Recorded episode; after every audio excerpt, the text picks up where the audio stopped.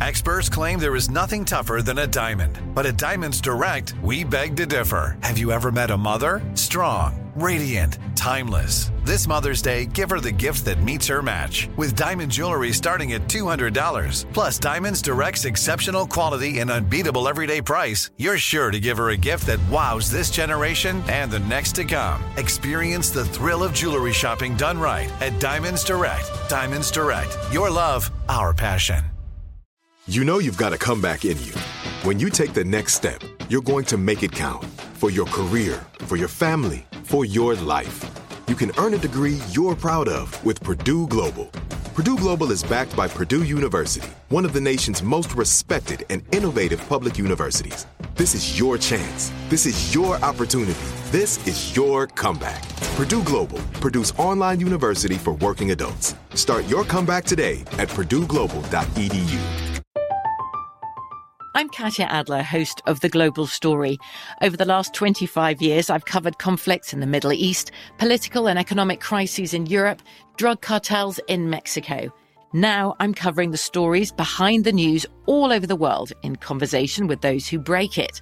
Join me Monday to Friday to find out what's happening, why, and what it all means. Follow The Global Story from the BBC wherever you listen to podcasts. Xfinity has free premium networks for everyone this month, no matter what kind of entertainment you love. Addicted to true crime? Catch killer cases and more spine-tingling shows on A&E Crime Central. Crave adventure? Explore Asian action movies on Hi-YAH. Searching for something extreme? Check out skating, snowboarding, and more on Fuel TV Plus, the global home of action sports. And find crowd-pleasing bops on iHeartRadio's Hit Nation playlist. There's new free shows and movies to love every week. Say free this week in your Xfinity voice remote. Tossed Popcorn is a production of iHeartRadio.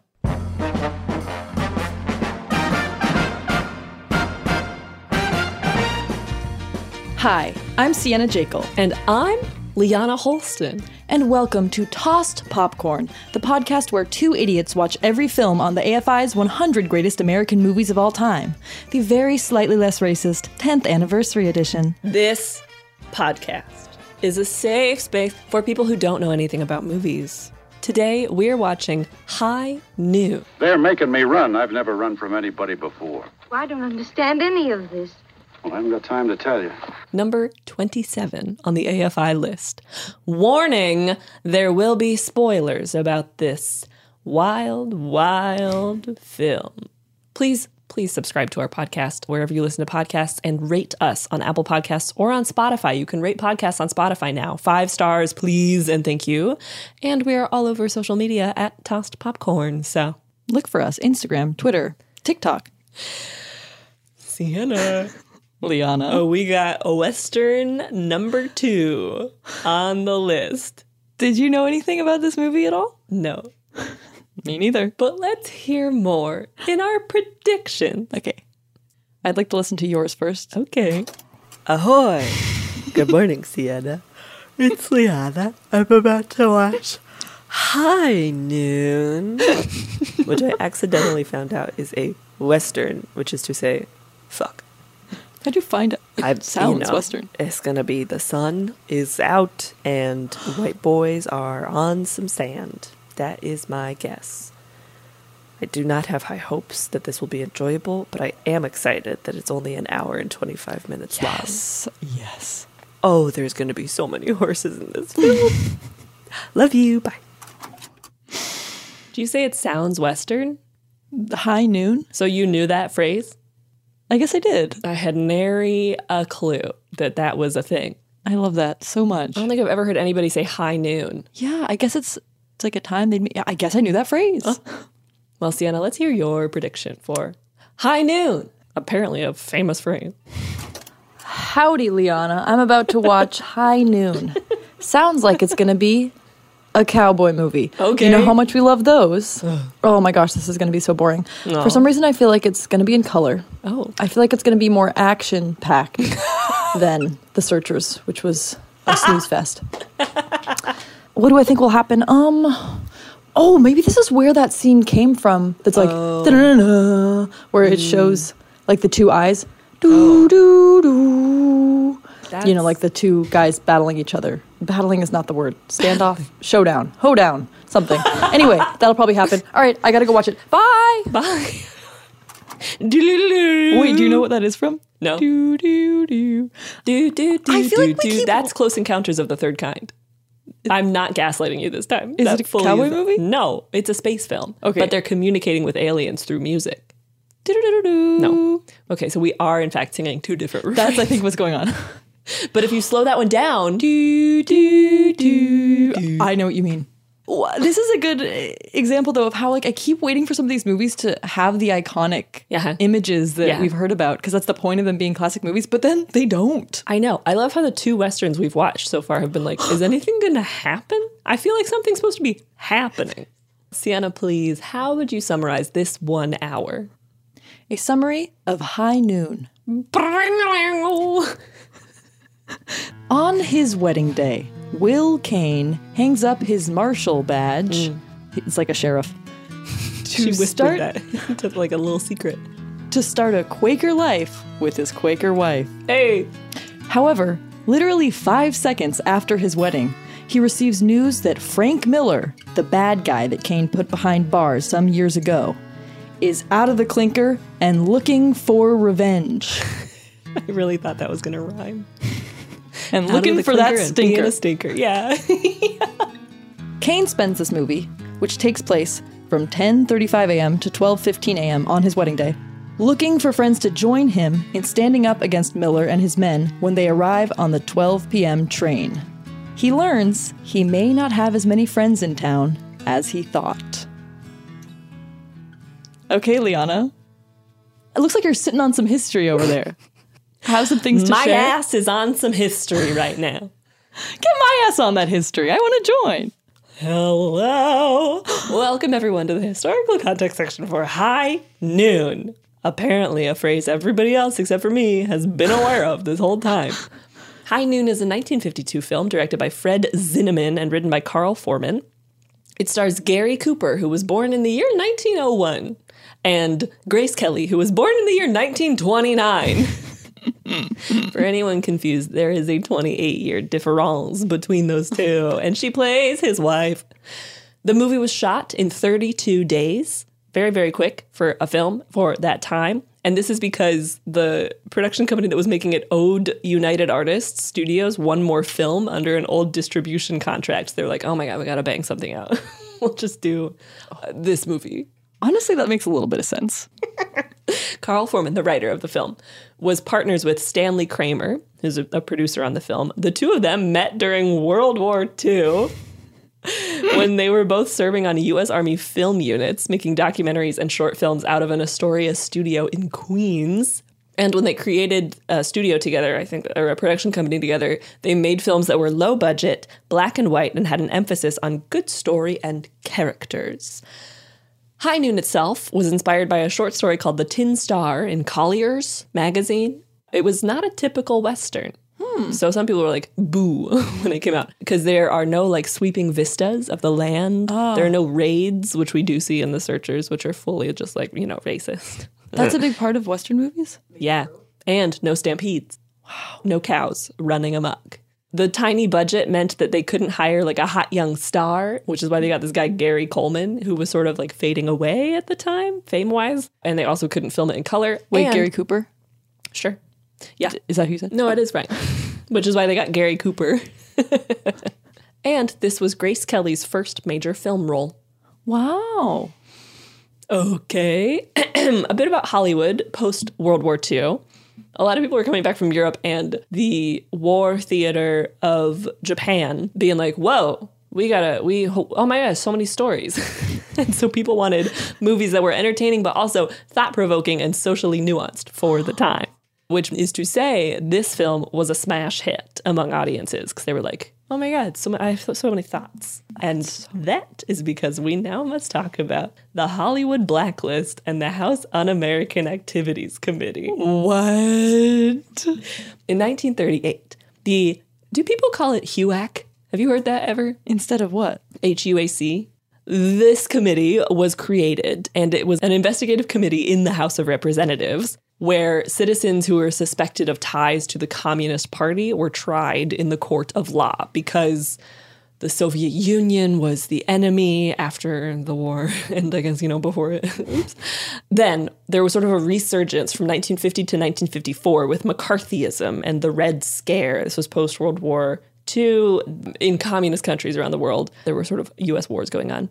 And in the Red Scare, federal government employees were being accused of communist ties and of leaking info, and they would get blacklisted if they were accused and could lose their jobs. It was a very tense time. If you were suspected and tried in the court of law, it was expected that you would confess that you had once been a member of the Communist Party and you would renounce your membership, or you would say you are no longer a member of the Communist Party, and that you would name names. Mm. Basically, the only way you could stop being suspected is if you named other people who you knew who were your colleagues who had ties to the Communist Party and were participants in the alleged Red Plot against the United States. Now on to the Hollywood 10. In October of 1947, 10 members of the film industry publicly denounced the House Un American Activities Committee's tactics. Then in 19 in November of 1947, one month later, these 10 were cited for contempt of Congress and then ultimately received jail sentences and were banned from working for major studios.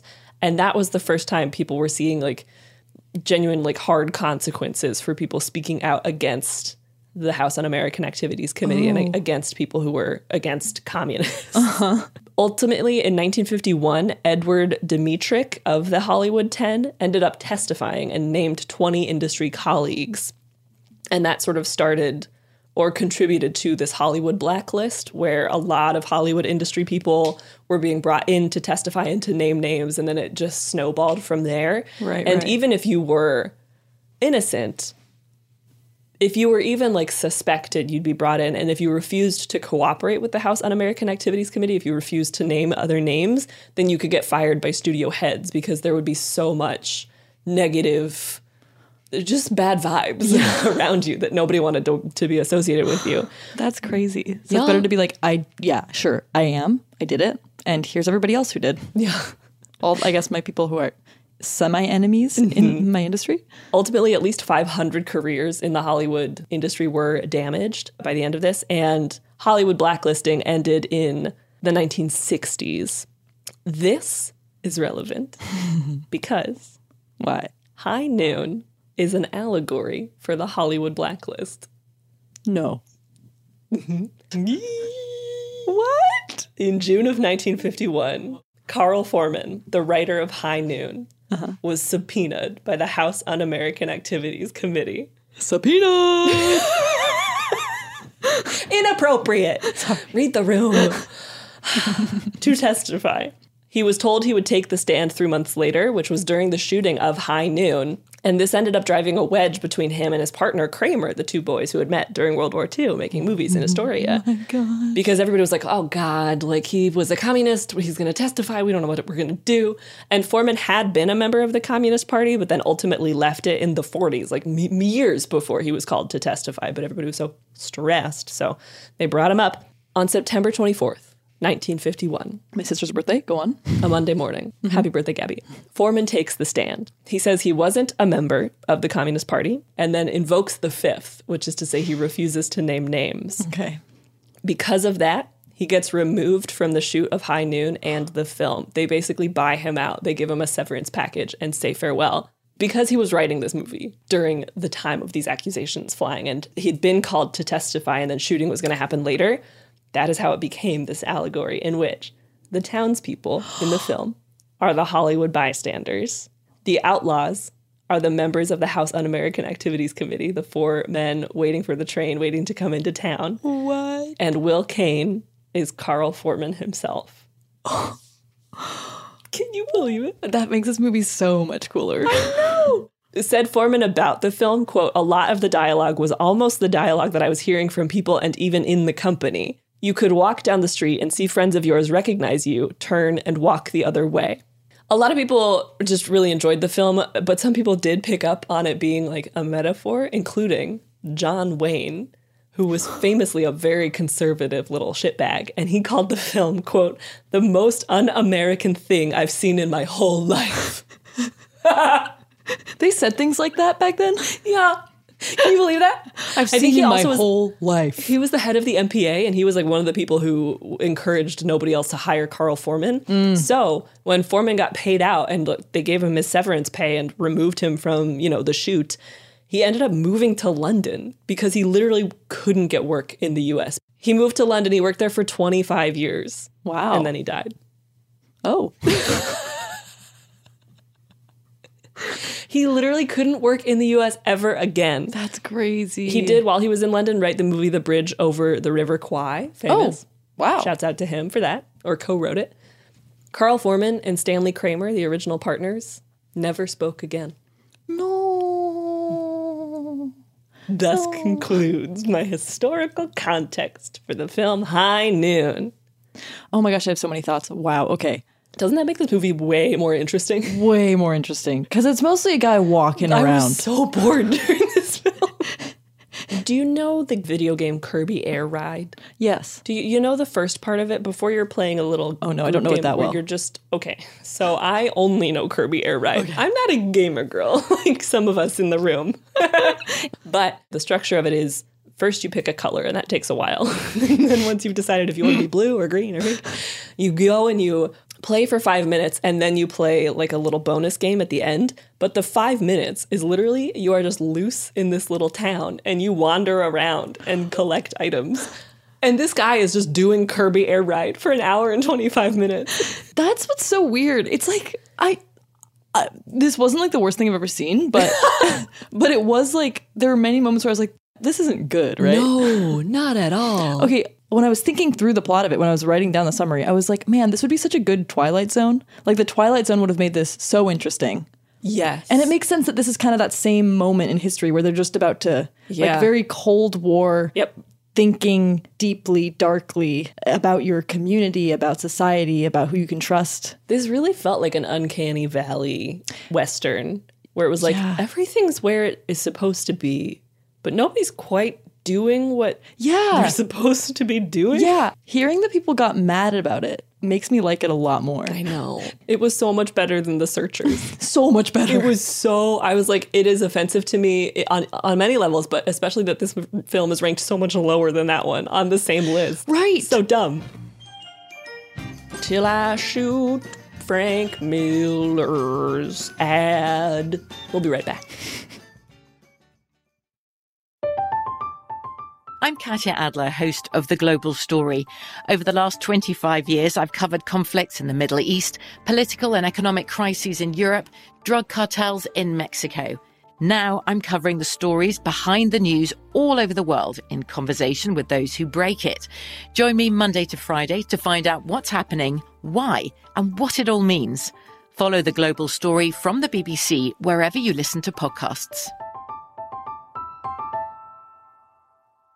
Xfinity has free premium networks for everyone this month, no matter what kind of entertainment you love. Addicted to true crime? Catch killer cases and more spine-tingling shows on A&E Crime Central. Crave adventure? Explore Asian action movies on Hi-YAH. Searching for something extreme? Check out skating, snowboarding, and more on Fuel TV Plus, the global home of action sports. And find crowd-pleasing bops on iHeartRadio's Hit Nation playlist. There's new free shows and movies to love every week. Say free this week in your Xfinity voice remote. Are you still searching for your perfect place to call home? Well, now is the time to buy at Fisher Homes. If you're looking to move in before the end of 2024, May could be your last opportunity to start building your dream home and close before the year's end. If you're hoping to move in even sooner, Fisher Homes also has homes that are move in ready and waiting for you, where you can start enjoying the benefits of homeownership even faster. Schedule your personal tour with a new home advisor today at FisherHomes.com and make this spring the season you find your perfect home sweet home. Finding the right news podcast can feel like dating. It seems promising until you start listening. When you hit play on Post Reports, you'll get fascinating conversations and sometimes a little fun too. I'm Martine Powers. And I'm Elahe Izadi. Martine and I are the hosts of Post Reports. The show comes out every weekday from the Washington Post. You can follow and listen to Post Reports wherever you get your podcasts. It'll be a match, I promise.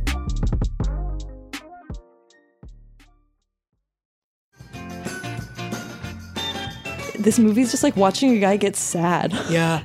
He's like my friends aren't gonna be there for me. Mm-hmm. I was like, this is a film about a guy who's really bad at canvassing. I was thinking it's also a film about like trying to get anybody in your community to click going instead of maybe on your Yes. Facebook event. This is a film about you have sent out a grext mm-hmm. and you just need one person to react to your message to remind the other eight people in the grext that a message has been sent and no one will do it. And you slowly grow sadder and sadder, and then you write your last will and testament. Yes. And it was very funny. This really is the like, well, who who all is gonna be there of films? It's so it's so tragic. Everyone's like, is anybody else going? Oh, they're not going? I don't think I'm gonna go. It's viscerally like painful in that way. Yeah. So it, yeah, very enduring emotional stressor. Okay, your first three are about animals. I'm gonna go ahead and scroll past those. She says horse, ooh, and well, the listeners get it. You said a horse, ooh, another horse, then a dog. All right, you are not capturing the emojis, the emoticons that I did use. She has some crying, smiling emoticons. Thank you. So it was like horse, Oh, we're a dog. where was the dog? Because I did not see the dog. Uh, there were a couple, and they were little background extras wandering the town. I'm surprised you didn't see them. There was like nobody else on screen besides that one guy. Which one? Gary Cooper? Yeah, Well, it's funny to call the protagonist that one guy. he was in this film. I have to ask you earlier. He was like, like real, like sort of long, right? I wasn't gonna bring up the hot thing yet, but I will do that.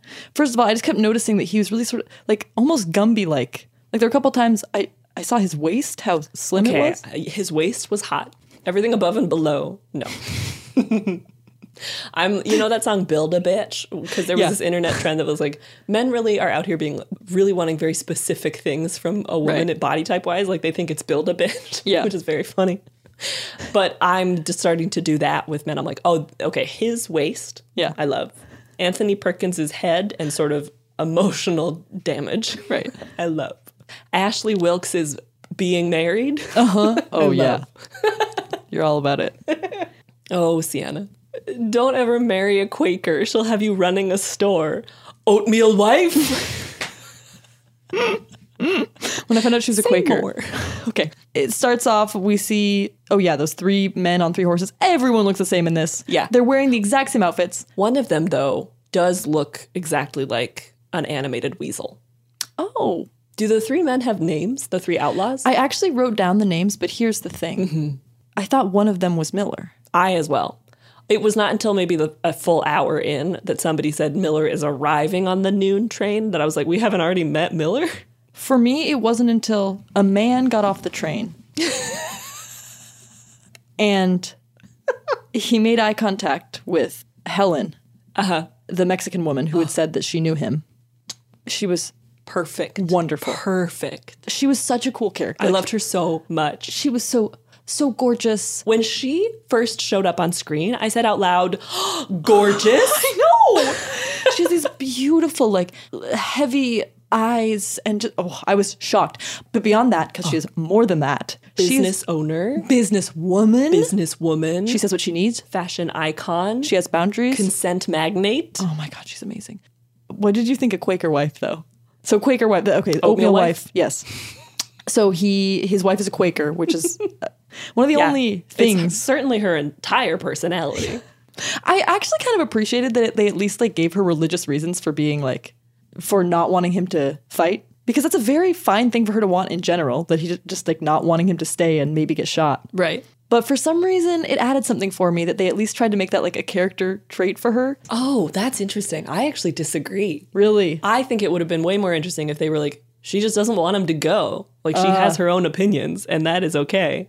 But instead, they were like, no, it's because she's a Quaker, and being a Quaker is what has given her this like sense of any opinion, not the woman part. But then when she ends up shooting him at the end, Oh, if she had just shot him when it was her opinion, then she would have had to like just go against what she cared about and like give it up for a man. But instead, she broke her Quaker rules. that was I did like that. Yeah, I wonder what the best way to do her kind of badass. I mean, she was a she sucked. She sucked. She absolutely sucked. She waited in a hotel for an hour with no book. She sits the whole time. with nothing to do. She didn't even bring a Sudoku. Ma'am, you are waiting for the depot train. Which is why. What are you going to sit and just stare at the concierge for one hour? This creepy hotelier. Oh my God, that absolute concierge bitch. I loved him so much. I knew you would love him. I knew. Oh. This is another kind of person in charge who's being chaotic. and loves to gossip. Yes, loves to gossip. and hates everyone. He says to her oh. at one point, he's like, "Oh, are you you're going to get on that noon train, huh? And your husband isn't? That's interesting." Also, that woman upstairs, she used to be very good friends with your husband of five minutes. Just interesting. That's all I'm saying. Oh, Oatmeal Wife is so stupid. Oh my Grace gosh. Kelly is Oatmeal Wife. It's cool when she ends up being the one to help, the mm-hmm. only person in town to help. Yeah. But like that wasn't based on any past character No. sense of anything. Like she just didn't have anything for her. She was just oatmeal and then at the end the oatmeal moved. They put cinnamon on her. Yeah, yeah, yeah. Yeah. You said frazzled uncle from It's a Wonderful Life. Wow, this guy is booked and busy. Booked and busy and blast. He is in every film, really apparently, for a full decade. The frazzled uncle was in every movie in America from the years 19 what 40 to 1950. We're really he just We've seen him. So we've seen him in It's a Wonderful Life. Mm-hmm. Mr. Smith Goes to Washington, and now High Noon. Yep. He does play sort of the same guy in all of them. I feel like he's getting more Irish by the movie. Do you feel like High Noon was his most Irish? I kind Oh, of 'cause do. he was in church, being like, yeah, I don't know. yeah. something like the outfits they put him in too, and maybe because he's getting younger and he just like seems really Irish. I don't know. Oh, I love that for him. Yeah. A lot of this movie equals quickly reading an analog clock. I didn't even think about that. Was that that must have been hell? I just find I, okay. Listen, I can read an analog clock, but it's one of those things that now causes stress for me because the only time I'm ever looking at one is when it's like somebody wants to know immediately. Yeah, well, that's So- what a watch is for. Yeah. It- that actually is the only function of a clock is to look at it and immediately know what time it is. okay, that's that's a good point. and I feel like you've calibrated incorrectly, like the emotional response you're supposed to have when looking at a clock. I get so stressed. like, oh god. This was a very classic stoic male character move. Yeah. That happens always, where they'll be like, "Wife, I know you don't want me to sacrifice myself, but I have to." Yeah. And she's like, "Wait, no, no, no! Like, you don't understand. That'll make my life so much worse. Actually, I don't actually have any autonomy in this world. Like, being married to you is my only route to any sort of independence or financial stability. Like, please, I am literally nothing without you because of this society. Please, don't die." That's what I really don't get about a lot of these old films is the main guy character is so often like, I love you so much, but I have to go die. And Yeah. it's like, if you actually loved me, you would stick around because how the fuck am I going to buy a house Yeah. if you're dead? they're I literally can't own a home if you die. You don't understand. It's I not will fall into abject poverty if you die. You dying means I'm going to die. Do you get that? I think I'm just going to go through and read all your notes in orange. okay, have fun. Okay, so your notes in orange are you trying to figure out? Me trying to figure out where and when this film is. okay, Liana says, What year is it, please? all right. Yeah, you know what? I don't know. She says, By the laws of this territory, is a quote. Where are we, please? yeah. Because somebody was like, by the laws of this territory that we're in. And I was like, okay, so it's not a state yet. Uh huh. So where are we? The quote is, Up north, they commuted it to life. Okay, so we are in the south? Because up north implies we are down south? Or are we just so far to the west that we don't have that Mason Dixon line? Right, right. So, So maybe we were in Colorado, TBH. this is good. This is good. We're using the quotes from the movies to kind of Piece put, it. piece it together, the coordinates of their actual place. Yeah. I, by the way, know where it was because Don't tell me. I won't Oh, tell you. Oh my God. because I I, by the way, know. because I looked Such it a quickly. violent sentence to say to someone who really loves knowing things. It's the only time I looked something up because I really wanted to know if there was a clear name of the town because it would have made it easier to summarize. Uh, the next note in orange is, wait, so is this the Union or was I wrong three eps ago? Look at the note right above it. They sing the Grapes of Wrath song in church. They do? Yeah, Did you also hear them playing Buffalo Girls Won't You Come Out Tonight? absolutely not. Oh my god. There's so much musical crossover in the cinematic universe. Wow, right this was the Avengers Endgame of soundtracks. It was. The final note in orange is so this town, dot dot dot, is in the Union. because the North wants to build factories here. Yes, that was another part. You might have seen a note that I wrote about towns. I see the way they're talking about towns, dot dot dot, is making me think I don't understand towns. I was so confused. They keep talking about this freaking town. What is a town? And then eventually they're like, we can't have people getting shot here because the other towns, the cities, the North, they want to make our town bigger. How? what are you talking about? Okay, Sienna, please tell me where were we, please? From what I briefly saw in New Mexico. Wait.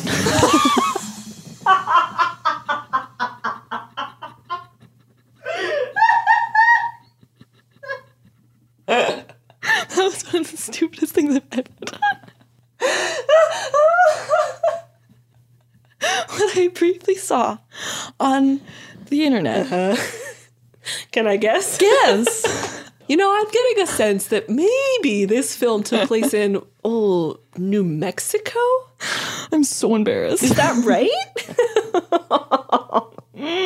okay, that makes sense. Yeah, that makes sense. You're to pretty- me. you're also there. due south of Colorado, so I was pretty close. Yeah. 55 minutes in, two women are about to speak. Okay, let's talk about the scene a little bit because mm-hmm, mm-hmm. this is when Oatmeal Wife, Oatmeal wife Oatmeal Wife Grace Kelly, and, business owner and Helen. Helen Ramirez yes. speak to each other. We see Oatmeal Wife going up the stairs looking for Helen, and I was so excited to begin with that two women were about to speak because it's mm-hmm. been so long. It's been I, I don't think maybe on this list we've seen two women speak. Oatmeal Wife is like, Hi, I'm sorry. My husband told me that he was staying here to fight this other guy, but that doesn't make any sense to me because I'm dumb as oatmeal. So I'm here to ask you, um, is it because he's in love with you? And Helen's like, Helen's like, I literally own a business. He could never love me. It is the past. Men hate that. Oatmeal Wife's like, oh, dang, okay, thanks for being so nice. And Helen's like, okay, I wasn't even being nice. you're stupid. Um, but then Helen's like, I don't understand how you're doing what you're doing because if I were you, I would be defending my man. I would be defending my husband. And that's when Quaker wife, I guess, is like, Oh dang, seed planted. I guess I should think about that. Idea. Mm-hmm. My favorite part of this interaction, though, is I had a favorite part too. I'm curious if ours are the same. oh, okay. Mine is, and this is not like in a good way, but Helen says, to be a Mexican woman in a town like this. And then Grace Kelly, white, white Grace Kelly says, I I understand. understand. like, babe, I don't think you do. I don't think that's right. that made me laugh so much. What's it called? The like the feminine urge, the white urge to say I, understand. that's exactly what she did. It's like I get it. I get that. It's like we're all the same. We're the same. we're not. No. Okay, you have to say Liana put a note here, which is okay. Eye patch, a land pirate, Land pirate. and then she's included a little pirate's flag emoji. you don't even understand how hard that was for me to find at seven in the morning when I was watching this film. But the thing is, is I do understand. Seeing it here, I knew You can sense that You went out of your way. Tick tock on the clock. We'll be right back. Mm-hmm. From BBC Radio 4, Britain's biggest paranormal podcast is going on a road trip. I thought in that moment, oh my God, we've summoned something from this board. This is Uncanny USA. He says, Somebody's in the house, and I screamed. Listen to Uncanny USA wherever you get your BBC podcasts, if you dare.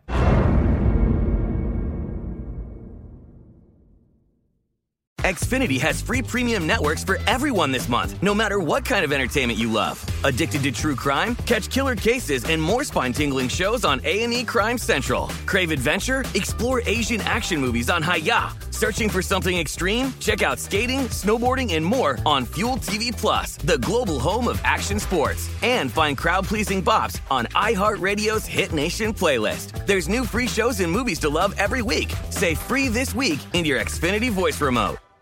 Are you still searching for your perfect place to call home? Well, now is the time to buy at Fisher Homes. If you're looking to move in before the end of 2024, May could be your last opportunity to start building your dream home and close before the year's end. If you're hoping to move in even sooner, Fisher Homes also has homes that are move in ready and waiting for you, where you can start enjoying the benefits of homeownership even faster. Schedule your personal tour with a new home advisor today at FisherHomes.com and make this spring the season you find your perfect home sweet home.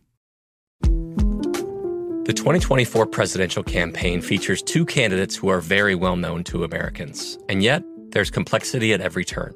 Criminal trials for one of those candidates, young voters who are angry. The Campaign Moment podcast from the Washington Post gives you what matters. I'm Aaron Blake, and I'm covering my 10th election cycle. My colleagues and I have insights that you won't find anywhere else. So follow the Campaign Moment right now, wherever you're listening.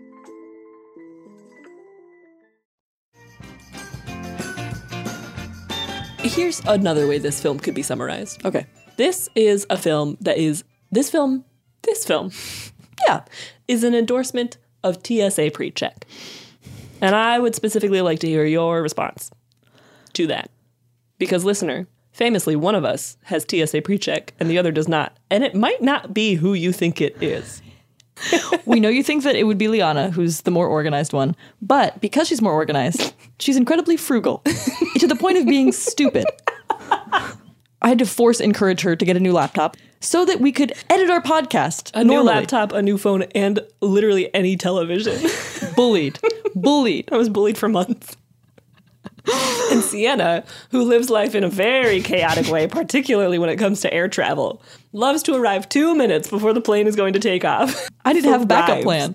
Thrives on TSA pre-check. Yes. In that way, I really related to Oatmeal Wife because she gets there an hour early and just sits. It is so ridiculous. But that's where I was like, why wouldn't you bring an activity to do? So much of this movie is waiting for the train.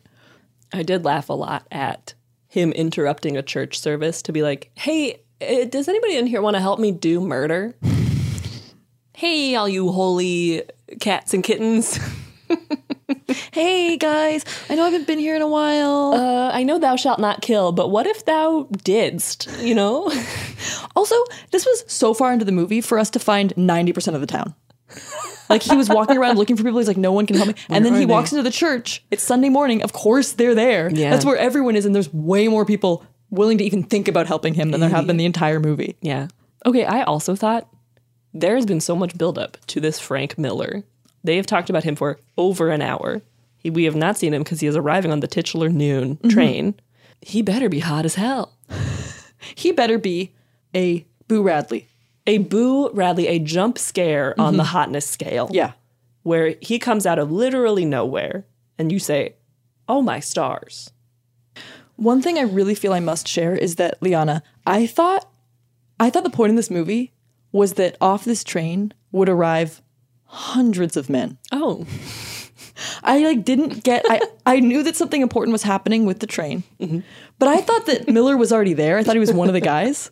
Yeah. And that the train was Like like, bringing, reinforcements. bringing the guys. Because Uh-huh. they kept being like, his guys are going to be here. Like, That is really funny. It would be so funny for Frank Miller to just be sitting around the town nearby Gary Cole Copper Cooper being like, just hang on. Yeah. In one hour, you're gonna feel super bad. well, I was like, why aren't they going to shoot? Why didn't they just shoot him now? And I'm like, oh, because he's bringing all his guys. My boys. So you don't understand, Liana, how shocked I was when just one man when got off one man steps off the train. one ugly man.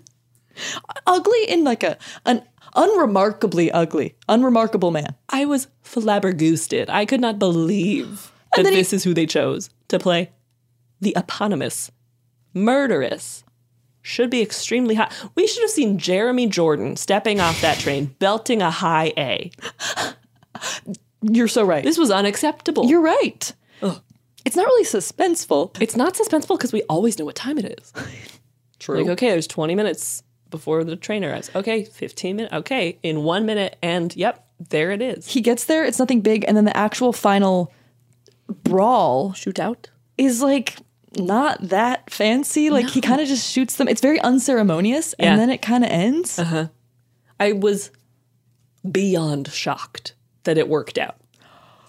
I I could not believe. I could not believe. So the four boys, they do their girl gang strut through the mall to get to Gary Cooper. Honestly, dumb on their part that they didn't succeed. Four against one, you're in a line, you can see him the whole time you're approach. Like you know he's in the town. You've seen him all day. no one's defending him either. They will point out to you where he is. Yeah. That is what made it feel like, oh, that's right. This is a film from the past when they were like, it can work out. Everything could be great. Could be good. I know. When the train arrived, there were 13 minutes left of the movie, and I'm mm-hmm. like, there's no way out for this guy. No. So in that way, this movie was successful. But the payoff, everything that happened afterward was like so. It became a silent movie for like 10 of those minutes. Very silent. As they kind of shot each other. Also, like, what are he and his wife going to talk about now? Like, she is, I guess, no longer oatmeal. She's like overnight oats now because she shot a guy.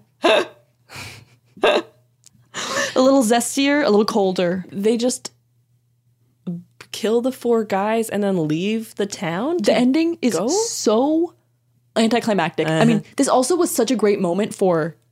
They could have had such a petty final scene. Exactly. Petty martyrdom. Oh. Where he's like, none of you defended me. Absolutely. But no, he just drops his marshal's badge. He just leaves with that, like, fuck y'all energy. Yeah. But oh, I would have loved a little zinger at the end. if they had even just had, okay, if we could have a post credit scene for this movie, Okay, I know what I want. what would you want? I want a musical number okay. in which he is performing the theme song. Mm-hmm. Oh. And there is like an added verse to it where he's like, fuck all of you. I was around all day. I banged on literally all of your doors. I saw your husband behind you when you were like, he's in church. Ma'am, no, he was not. Also, the two of you, very bad marriage. You should get divorced. I know. And that is the post credit scene. Oh, I love that. What about you? if I was following the same sort of vibes of the movie, it would be easy to just add in just the slow ride out of the town, mm. but have all the townspeople sort of on either side of the road, like watching him. Like he has to go past. It's like as if he was giving them all high fives, but he's not doing that Wow. because no, and no. one kid like holds up a hand for a high five. yeah, and he's he like, goes and he mm. puts his hand out, and then he goes, "Just comb in my hair." Ooh. I- that- that's what it needed. Mm-hmm. That's the way in which it was like not good. Yes. Had it had that, I would have given it a badge. Which is a great transition. A Marshall badge. Yeah. Um, a great transition into our next segment, Badges and Trages, in which we discuss badges, the things that gave us joy in this film, and trages, things we found a bit tragic. I have a badge for the wallpaper. There was some wallpaper, and I couldn't tell you what building it was in, but I saw it and I said, oh, that is nice. I wonder how they did that. I have a badge for clapping at your friends in a room. so when they get married at the beginning, everybody in this room, it's not a performance. It wasn't even after the wedding. It was after he says something that they all liked. They all clap. and I wish that with friends we did that more often to each other. Hey, I got a badge for this hotel seems nice. oh, It did seem nice. Like there were some high angle shots of it where the ceiling was raised and just the sassiest bitch behind the front desk. And I was like, I would love to check into this hotel. that's a really positive way of looking at that. Thank you. I got a badge for that chair they kept doing close ups on. Is that on either of your lists? I didn't badger tragic, but I did say LMAO, this Clint Eastwood slow zoom on a chair. Because I was reminded of the infamous RNC speech where Clint Eastwood berated an empty chair for 40 minutes. This is how you can tell that this is like right before American entertainment becomes like the Twilight Zone, where it's really smart and thoughtful, like right before. Mm-hmm. So it's not quite there mm-hmm. because uh, I, I, the bad guy Miller said something while sitting in this chair, so they keep like when they're waiting for the train to come and they're doing like shots of scary things that that our boy is afraid of. You know, the train's coming, it's hot. It's a- they do like this slow zoom in on the chair. They, just- chair. they wanted to imbue so much symbolism, but it's again just before they figured out how to make it cool. It was so dumb. It was so dumb. it was dumb. It was deeply dumb in a way that I actually appreciated. Bad for this woman with an opinion. Helen was mm, perfection. I loved her so much. She spoke her mind. She asked for what she needed, and she got the hell out of there when it no longer made sense for her to be there. And that is an energy I worship. She was just a cool lady. She was, oh, Oh, I got a badge for kids being so excited to be released from church. This is when he goes into the church. No, I know. Oh, you didn't like that because it's a bunch I of children. remember. The adults are like, okay, if we're gonna talk about if we're all gonna risk being shot by these four gunnies, then let's just let the kids go out. And they have a shot of the kids being like, "Whoa, yes! We're presuming that this was all day church. So the kids are Oh, yeah. released. They get to run and Oh yeah. wag their heads around and kind of grab each other's arms and Get some fresh air. whatever kids do.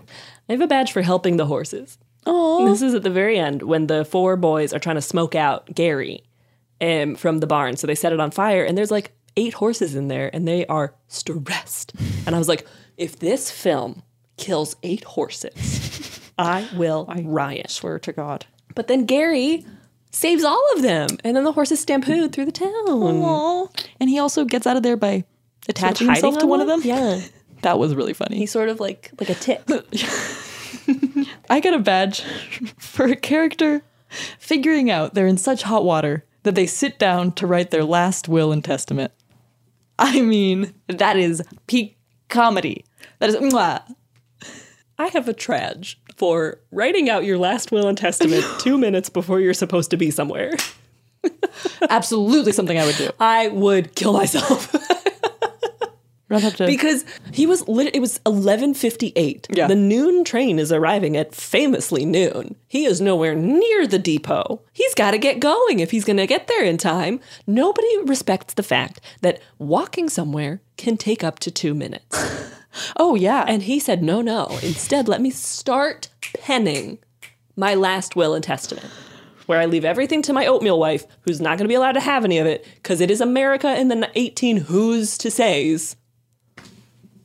We're really never going to be able to travel together. It won't work. No, and uh, it's for the best. We will happily meet up with one another in Vancouver, but Yes. we cannot see each other along the way. No, I will be writing my last will and testament and then using TSA pre. I must give a badge for the kid who says, I'm big for my age, because Gary Cooper says, You're 14. So he goes, I'm big for my age. And I said out loud, He is big for his age. And then Gary Cooper oh says, You are big for your age, but get out of here. I was like, What kind of a writing choice was that? The dialogue in this film was bad.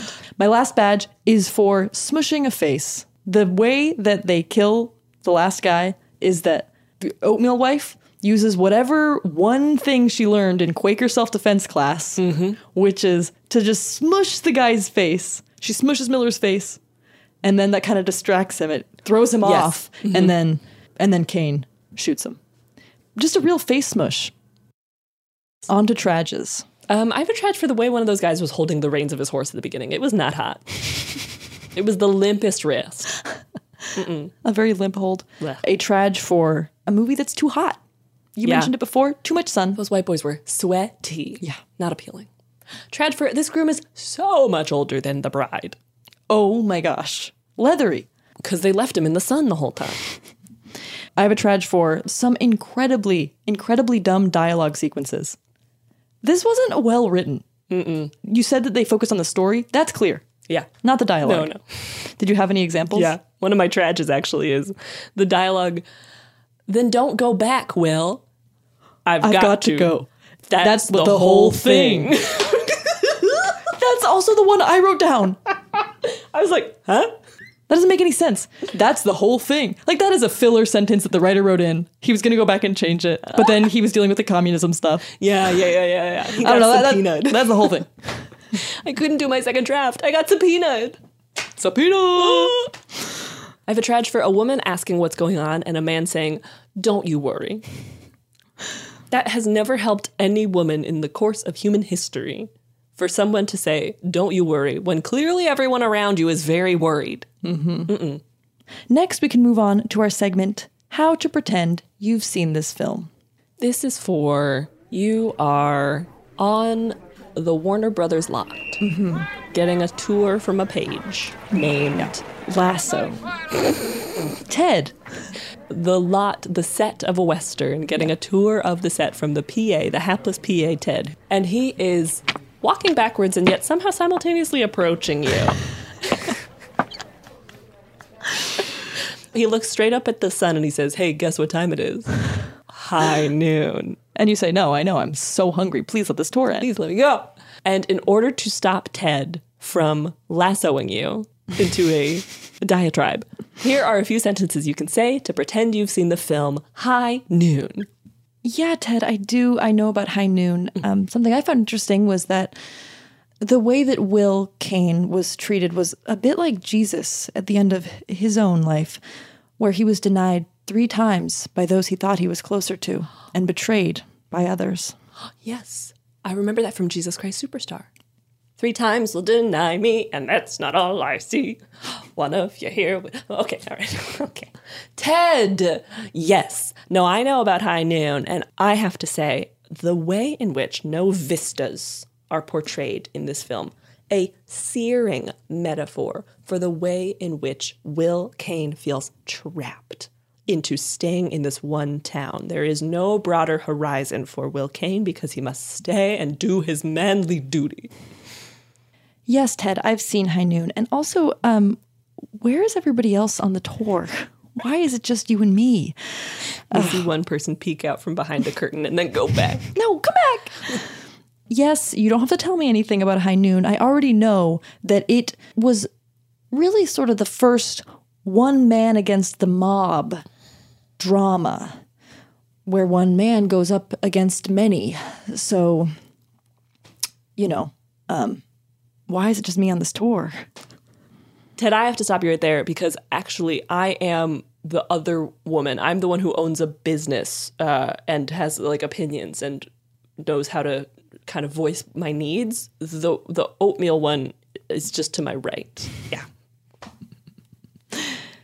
You know, Ted, as a Mexican woman in this town, here we go. No, Ted, you don't understand. You don't. You actually don't understand. No, I get it. Like as a white guy, like I've been through some hard things too. No, like I get it. Like I get it. No, God, ugh, forget it. I yeah, that's what I said. I get it. God damn it, Ted. I want to go to lunch. Speaking of going to lunch, here we are saving your day, saving you an hour and 25 minutes with our segment, Should You Watch This? Or in which we tell you if we think you should watch this film or if you should do frickin' something else with your time. Sienna, what do you think? I don't think you need to watch this movie. Again, it, so this wasn't the worst movie I've ever seen. Mm-hmm. The very end of it made me think a little bit, but like none of it. You don't need to watch it. This No. is uh, this. Is, you don't need to watch this. If you're looking for something old and thought provoking to watch, mm-hmm. you want it to be old. Mm-hmm. You want it to provoke thought. You want it in mm-hmm. black and white. Sure. Watch The Twilight Zone. Oh. Because the parts of this movie that did interest me were just thinking about the plot itself, which is just sort of it's very eerie. It's potentially eerie, but they didn't mm. they didn't cash in on the potential eeriness of this film. Yeah. And I would have liked more of that. So, I think The Twilight Zone is a better version. And they're shorter, they're episodes, and uh, they do it well. What about you, Liana? No, you don't need to watch the film High Noon. What you could do instead is you could watch just the montage from the hit film Holes, in which Kissin' Kate Barlow rides through the town doing murder and smooching boys. Because that, to me, is the perfect Western. It is so good. Also, you've got to watch the lead up to it of her with famously Gus from Psych, in which he fixes everything. It's very hot. No, he's the best. That is what I would do. Oh, Holes is so good. Holes is so good. It's so good. Sienna, what would you rate the film High Noon? Ooh. High Noon. High noon. Oh gosh. Okay. It was mostly like pretty benign. I, it wasn't the worst ever. Okay. That I will say doesn't mean you have to give it a good rating. I know. The bar It- is so low. I'm trying to decide it for myself I usually give the low, low ones to say like bad job. Yeah. You know what I'm going to give it? I'm going to give it the quietest one. Like a one that you've erased. Yeah. You've lowered the opacity because it's not strong. Mm-hmm. A quiet one, long bow ties out of five. Yeah. Not a bolo tie.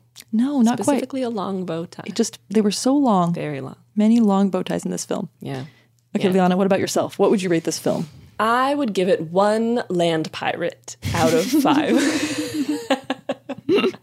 I would give it one because I really did love Helen, and I was oh. very pleasantly surprised at how much agency a woman had in a film like this. Also, Um, they acknowledged like her life as a Mexican woman. Like what? Incredible, and the fact that it was difficult, like it was just she felt like a shockingly modern character. Yeah. which I loved. Were I to rate the historical context behind the Uh-huh. film, the film's getting all the way up to four House Un American Activities committees out of five because, whoa, I love knowing that it was an allegory for what the actual writer was going through at the time. I love that. I'm so happy that made you so happy. Oh, by the way, listeners, I feel um, I would be remiss if not to tell you that this is the first time we are recording when Liana has bangs. Bang. Bye. so I just really so you thought my day was going to be like I just got bangs and it's been a hard week, which I didn't think was supposed to happen. No. When you get bangs, your whole world is supposed to change for the better. But sometimes you get married, and five seconds later, you find out your worst enemy is coming to kill you. Yeah. It's like getting bangs. The bangs of cinema. Okay, everybody, thank you so much for listening to this episode on High Noon. Hi. Remember to follow us on social media. We're at Toss Popcorn on Instagram, Twitter, TikTok, Clash. We also have merch. We also have merchandise Merchandise. on TeePublic. You can find that in the links in our bios on those social media platforms. Tune in next week when we will be watching All About Eve. Women in a movie. It's gotta be. It's gotta be. Someone named Eve? Maybe it's a Bible tale. Thank you. We love you. Bye. Bye.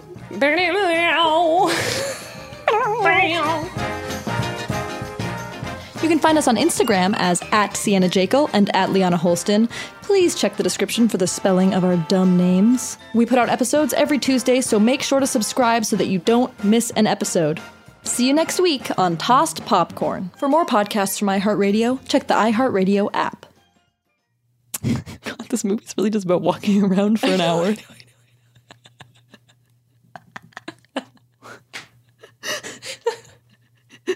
Why do we have to watch this? I'm Katya Adler, host of The Global Story. Over the last 25 years, I've covered conflicts in the Middle East, political and economic crises in Europe, drug cartels in Mexico. Now I'm covering the stories behind the news all over the world in conversation with those who break it. Join me Monday to Friday to find out what's happening, why, and what it all means. Follow The Global Story from the BBC wherever you listen to podcasts.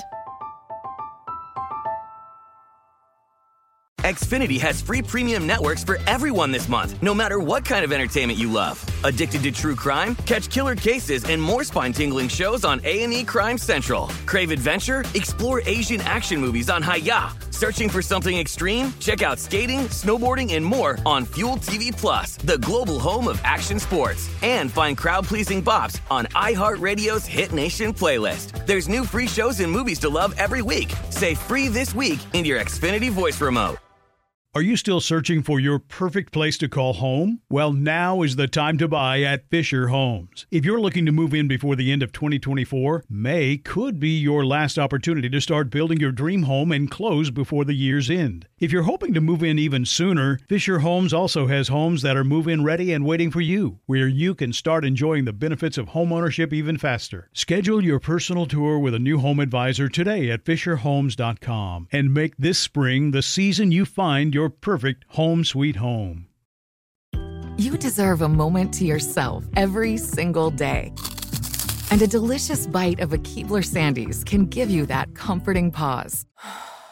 Because there's nothing like a weekend pause with the melt in your mouth magic of a Keebler Sandies. This magic is baked into simple shortbread cookies by Ernie and the Keebler Elves. So as life continues to fly by, make the most of your me moment. Take a pause and enjoy a Keebler Sandies.